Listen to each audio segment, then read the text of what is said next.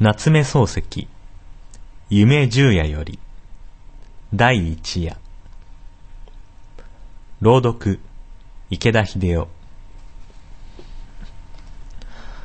こんな夢を見た。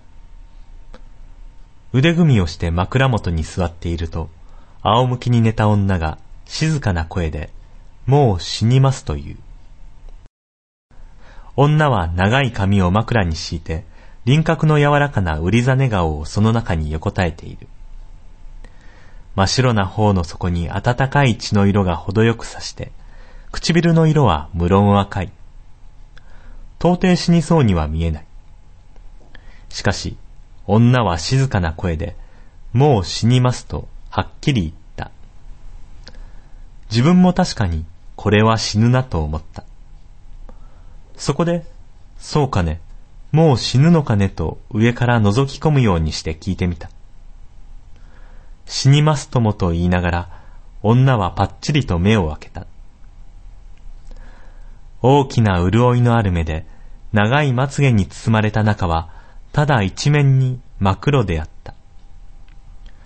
その真っ黒な瞳の奥に、自分の姿が鮮やかに浮かんでいる。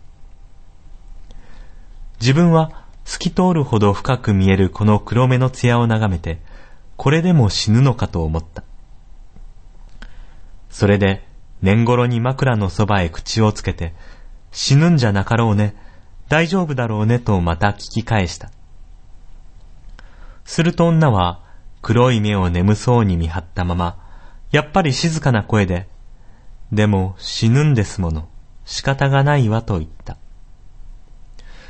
じゃあ、私の顔が見えるかいと一心に聞くと、見えるかいって空、そこに映ってるじゃありませんかと、にこりと笑ってみせた。自分は黙って顔を枕から離した。腕組みをしながら、どうしても死ぬのかなと思った。しばらくして、女がまたこう言った。死んだら埋めてください。大きな真珠貝で穴を掘って、そうして天から落ちてくる星の欠けを墓印に置いてください。そうして墓のそばに待っていてください。また会いに来ますから。自分はいつ会いに来るかねと聞いた。日が出るでしょうそれから日が沈むでしょうそれからまた出るでしょ？うそうしてまた沈むでしょ？う赤い日が東から西へ、東から西へと落ちていくうちに、あなた、待っていられますか？自分は黙ってうなずいた。女は静かな調子を一段張り上げて、百年、待っていてください。と思い切った声で言った。百年、私の墓のそばに座って待っていてください。きっと会いに来ますから。自分はただ待っていると答えた。すると、黒い瞳の中に鮮やかに見えた自分の姿がぼーっと崩れてきた。静かな水が動いて映る影を乱したように流れ出したと思ったら、女の目がパチリと閉じた。長いまつげの間から涙が頬へ垂れた。もう死んでいた。自分はそれから庭へ降りて真珠貝で穴を掘った。真珠貝は大きな滑らかな縁の鋭い貝であった。土をすくうたびに貝の裏に月の光が差してキラキラした。湿った土の匂いもした。穴はしばらくして掘れた。女をその中に入れた。そうして柔らかい土を上からそっとかけた。かけるたびに真珠貝の裏に月の光が差した。それから星の欠けの落ちたのを拾ってきて、軽く土の上へ乗せた。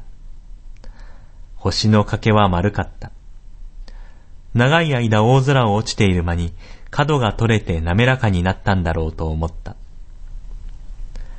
抱き上げて土の上へ置くうちに自分の胸と手が少し暖かくなった。自分は苔の上に座った。これから百年の間、こうして待っているんだなと考えながら、腕組みをして丸い墓石を眺めていた。そのうちに、女の言った通り、日が東から出た。大きな赤い日であった。それがまた女の言った通り、やがて西へ落ちた。赤いまんまで乗っと落ちていった。一つと自分は感情した。しばらくするとまた、からくれないのテントがのそりと登ってきた。そうして黙って沈んでしまった。二つと、また感情した。自分はこういうふうに一つ二つと感情していくうちに赤い日をいくつ見たかわからない。感情しても感情してもし尽くせないほど赤い日が頭の上を通り越していった。それでも百年がまだ来ない。しまいには苔の生えた丸い石を眺めて自分は女に騙されたのではなかろうかと思い出した。すると、石の下からハスに自分の方へ向いて青い茎が伸びてきた。見る間に長くなって、ちょうど自分の胸のあたりまで来て止まった。と思うと、すらりと揺らぐ茎の頂に、心持ち首を傾けていた細長い一輪のつぼみが、ふっくらと花びらを開いた。真っ白な百合が鼻の先で骨に応えるほど匂った。そこへ遥かの上からぽたりと露が落ちたので、花は自分の重みでふらふらと動いた。自分は首を前へ出して、冷たい露の滴る白い花びらに接吻した。自分が百合から顔を離す拍子に、思わず遠い空を見たら、暁の星がたった一つ瞬いていた。百年はもう来ていたんだなとこの時、初めて気がついた。